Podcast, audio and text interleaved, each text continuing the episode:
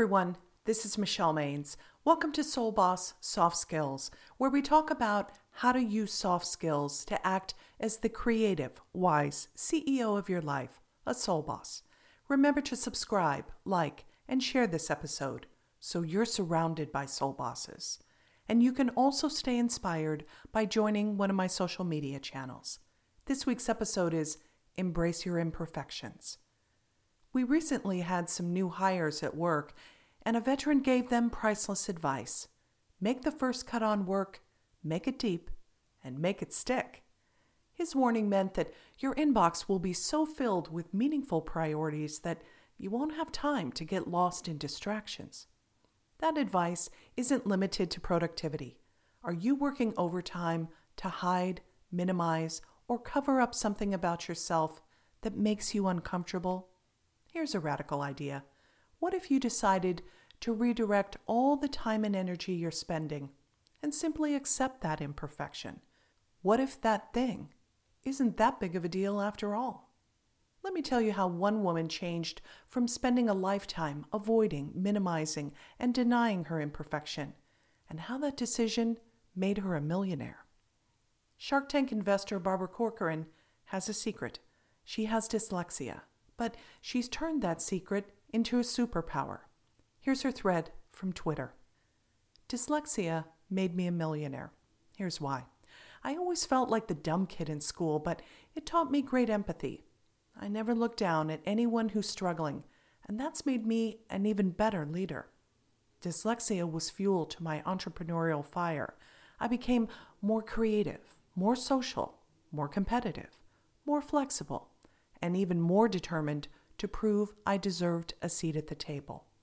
I was insecure about my differences for years until I learned that the key to overcoming insecurity was to embrace it. The more I embraced it, the more confident I looked and felt. This confidence has carried me through my entire life. Does Barbara Corcoran's story sound familiar? Do you also have something, or many things, that make you feel self conscious or unsure? And are you letting that thing hold you back?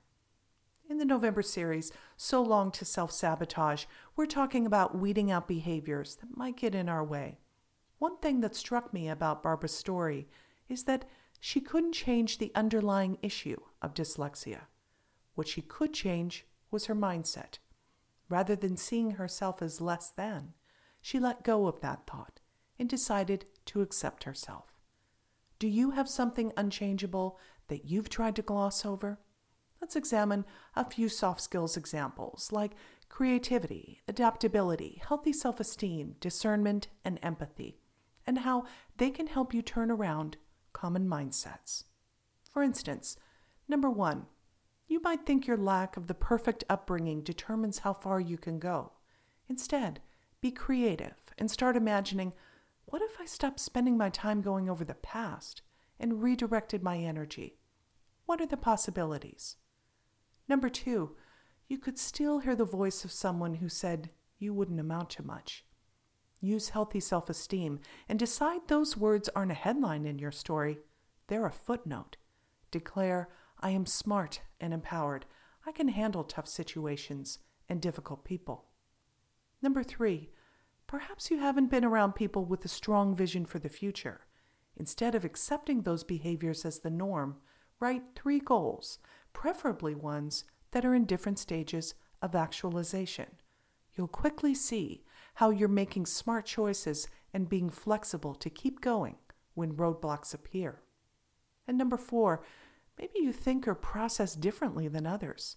Instead of judging yourself or worrying that those characteristics will hold you back. Show yourself compassion.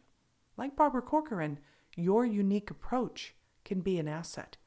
As General George S. Patton said, if everyone is thinking alike, then somebody isn't thinking. Everyone has some kind of flaw they hope others don't notice, even multimillionaire TV hosts. Reclaim the time you've spent covering up what makes you feel awkward, and don't let perceived imperfections determine your destiny. Embrace every shortcoming, mistake, and weakness. They're part of what makes you human. And say so long to insecurities. Until next week, stay well.